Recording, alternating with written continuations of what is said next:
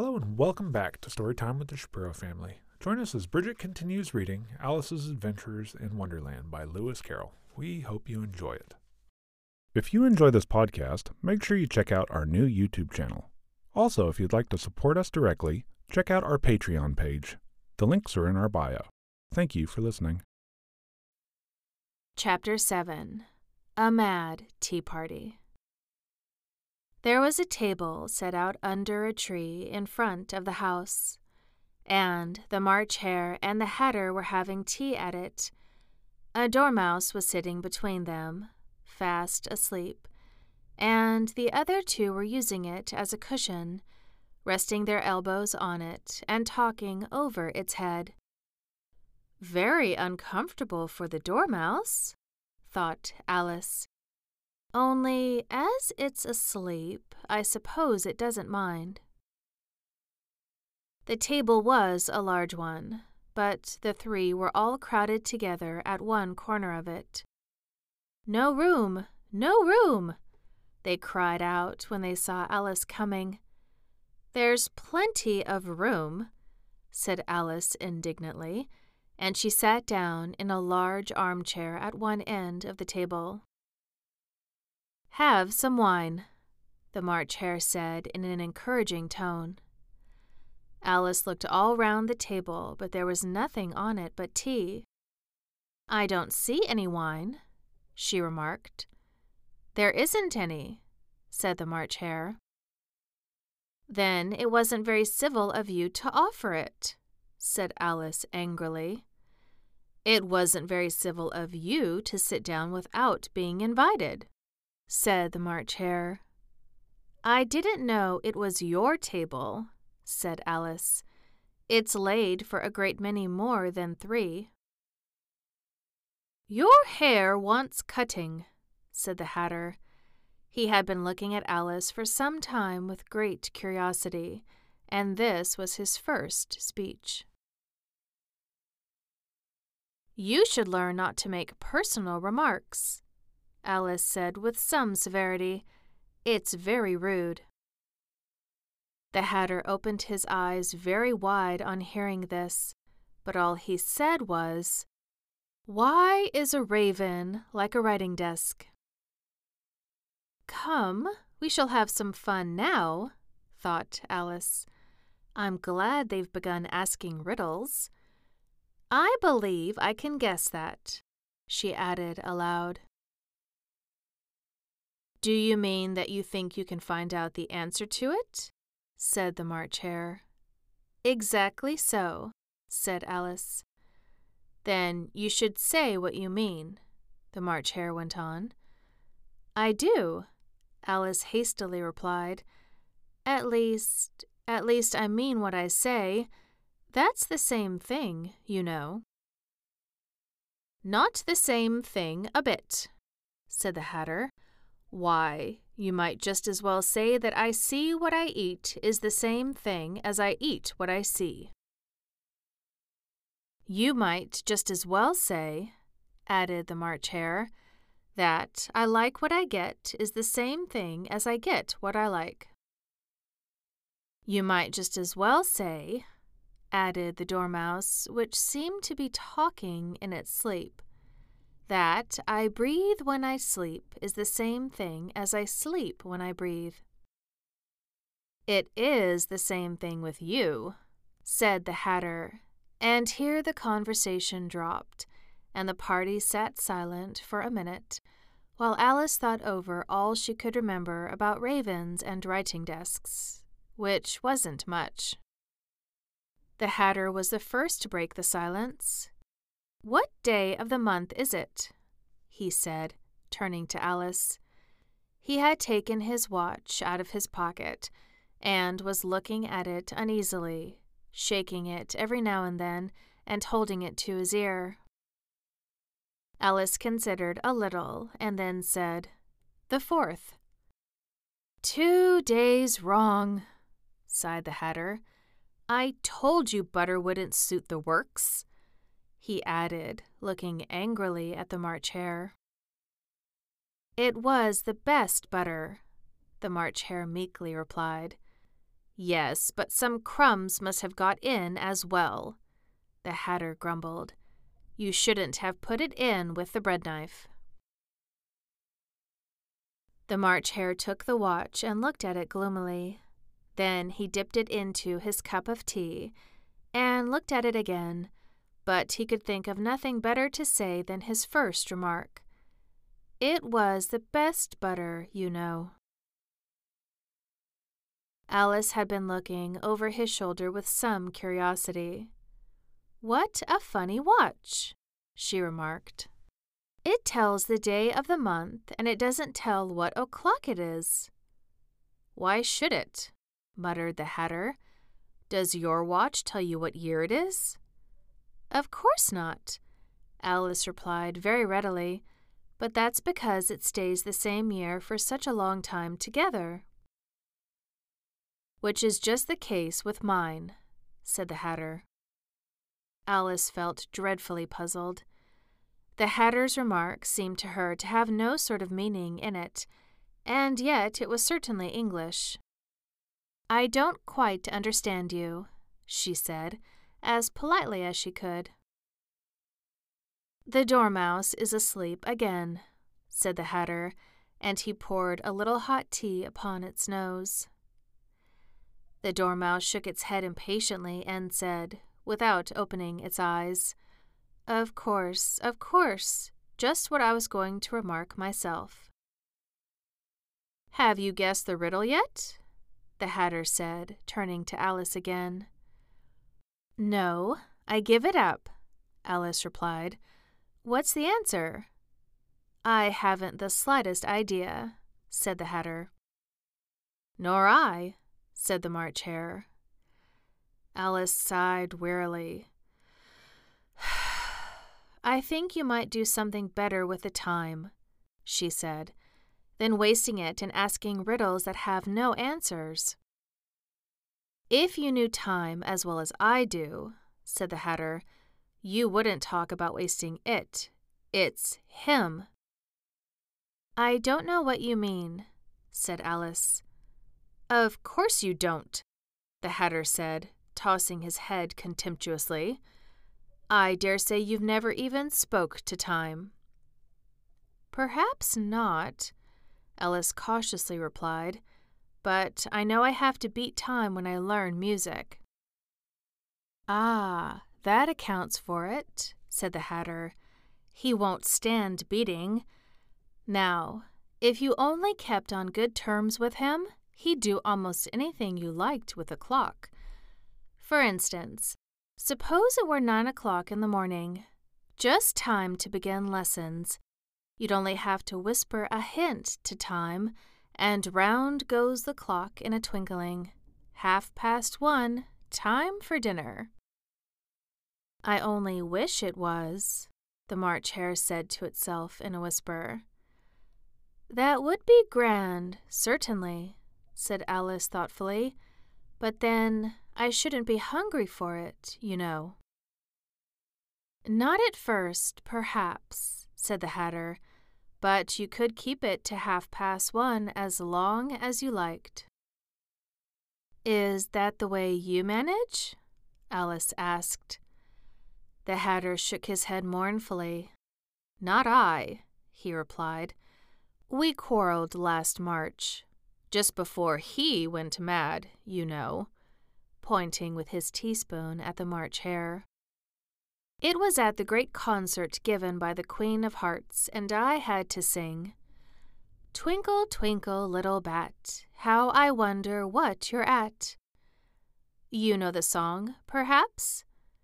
I've heard something like it, said Alice.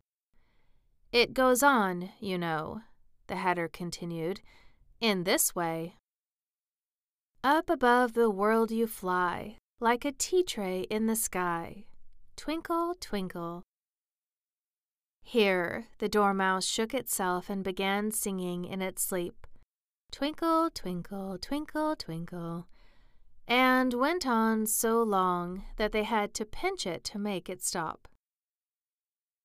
Well, I'd hardly finished the first verse, said the Hatter, when the Queen bawled out, He's murdering the time. Off with his head. How dreadfully savage! exclaimed Alice. And ever since that, the Hatter went on in a mournful tone, he won't do a thing I ask. It's always six o'clock now. A bright idea came into Alice's head. Is that the reason so many tea things are put out here?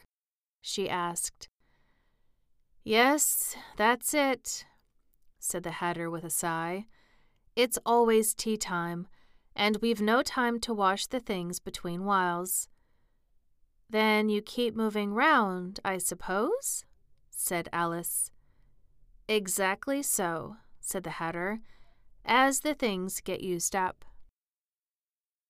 But what happens when you come to the beginning again? Alice ventured to ask.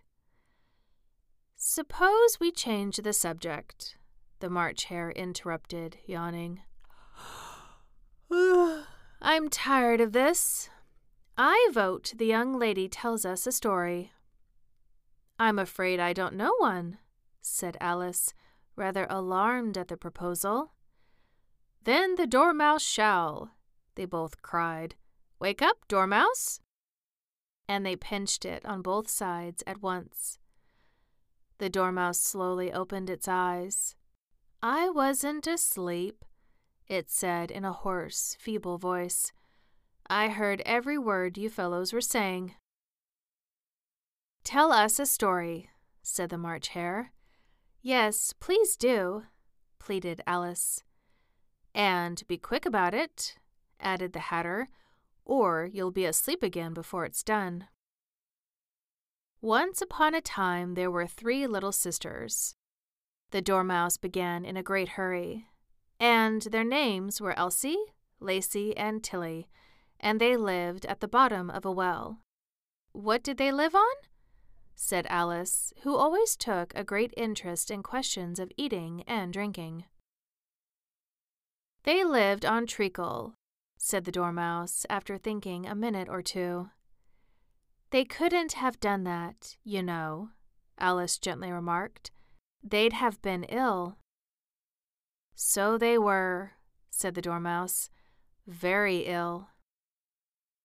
Alice tried a little to fancy to herself what such an extraordinary way of living would be like, but it puzzled her too much, so she went on.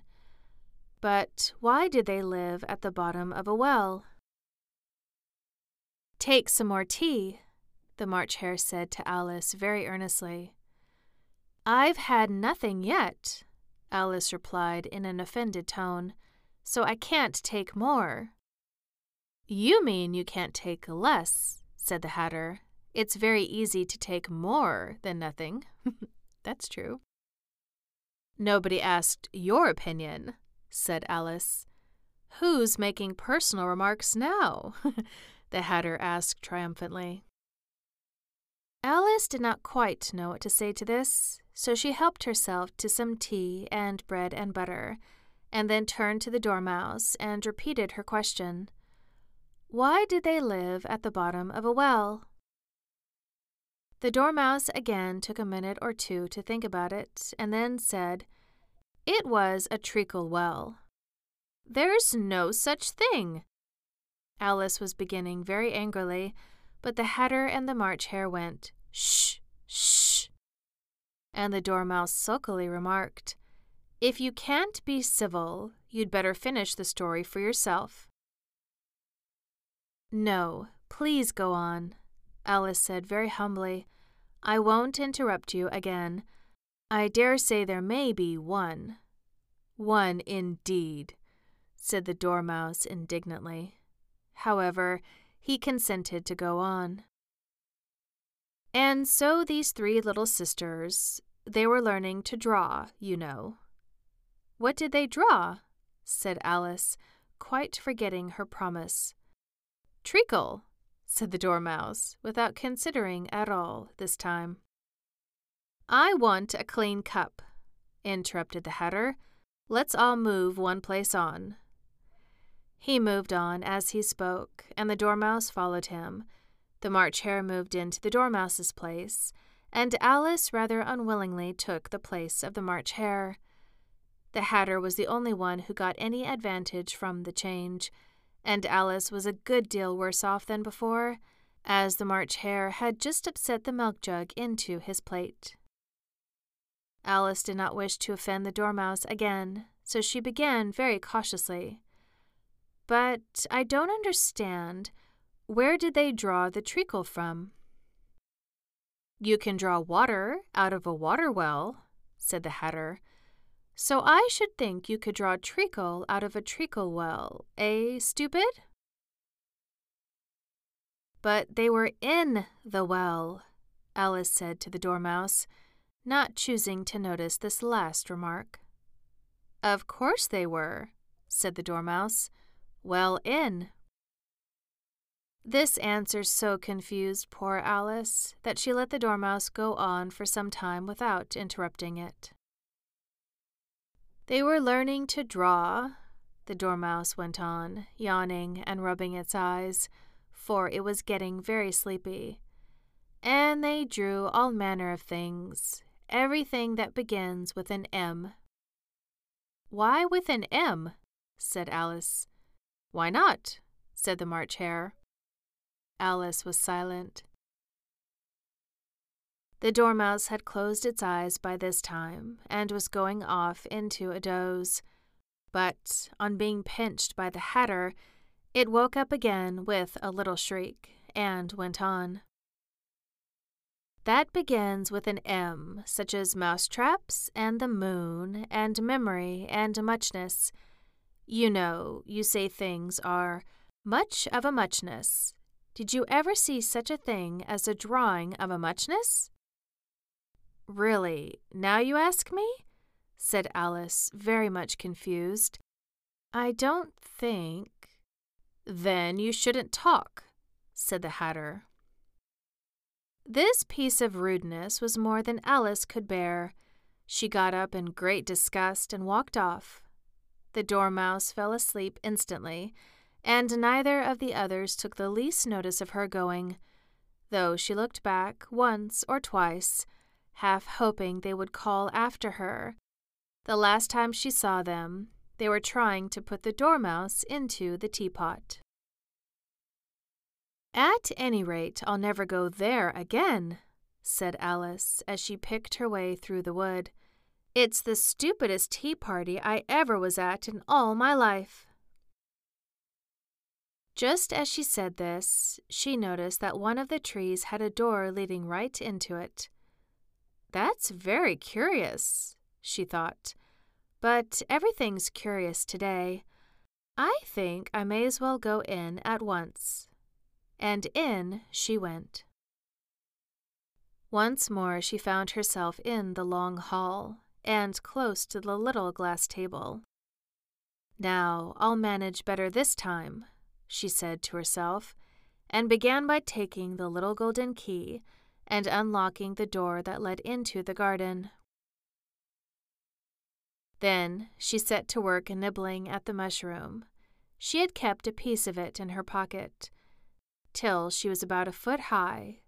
Then she walked down the little passage, and then she found herself at last in the beautiful garden, among the bright flower beds and the cool fountains. Well, Thanks for listening, and join us next episode for Chapter 8 The Queen's Croquet Ground. Have a good night.